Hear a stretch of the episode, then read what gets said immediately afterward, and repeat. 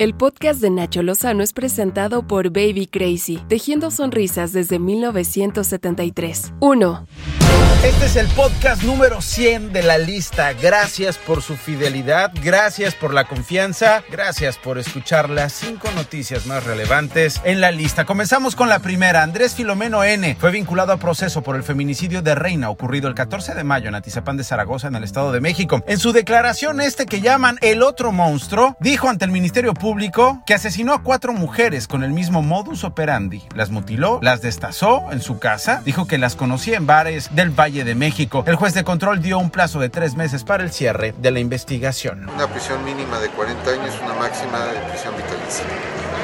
En función del grado de punibilidad en el que se le ubique, puede ser uno u otro. Eh, entendemos que la Fiscalía ha anunciado a los medios de comunicación que hay otro tipo de de investigaciones en curso respecto de otros eh, cadáveres que lamentablemente fueron encontrados también en, el domicilio de, este, eh, de esta persona. Dos. Marisol Tapia, mamá del niño Brandon Giovanni que murió en el desplome de la línea 12, presentó ya una nueva denuncia penal ante la Fiscalía General de Justicia de la Ciudad de México por el delito de homicidio doloso en contra de la jefa de gobierno Claudia Sheinbaum, pero también contra el canciller Marcelo Ebrard y el senador Miguel Ángel Mancera. A esta exigencia se sumaron los padres de Imer del Águila Pineda, joven que también perdió la vida en la tragedia el pasado 3 de mayo. Escuche a Marisol Tapia. Se pide la destitución de la directora del metro, Florencia Serranía, así es, se pide la destitución de su cargo. Todos están incluidos en el mismo homicidio. Claudia Sheinbaum, que es la jefa de gobierno, es este, la directora del metro, que es Miguel Ángel Mancera, y eh, Marcelo Ebrard. 3.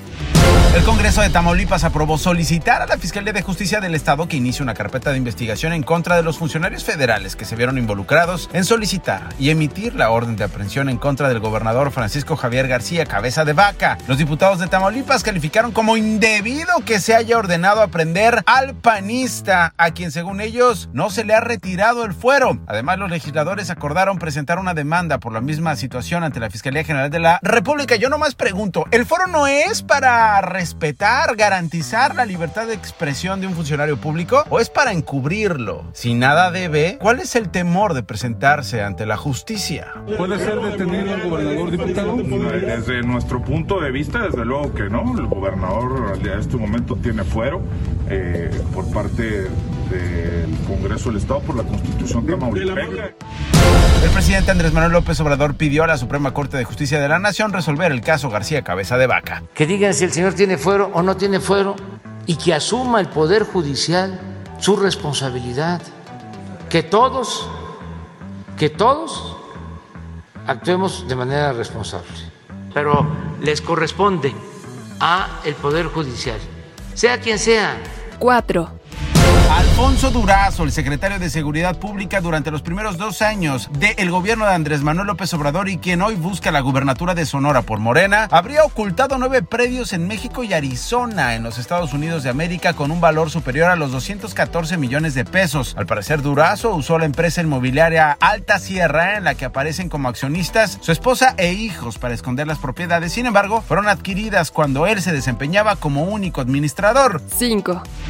Israel y Hamas acordaron un alto al fuego que provocó durante 11 días decenas de muertes, extensos daños en la franja de Gaza y paralizó las actividades en buena parte de Israel. La oficina del primer ministro israelí Benjamín Netanyahu dijo que aceptó la propuesta presentada por Egipto luego de una reunión con su gabinete de seguridad, además de la intervención de los Estados Unidos de América para alcanzar un acuerdo de paz. Hamas no tardó en hacer lo propio y aseguró que va a cumplir el acuerdo. Ambos se declararon ganadores. ¿Cómo se puede declarar a alguien triunfador en medio de una guerra que costó la vida a más de 200 personas. Estas fueron las cinco notas más relevantes del día con Nacho Lozano, presentado por Baby Crazy, tejiendo sonrisas desde 1973.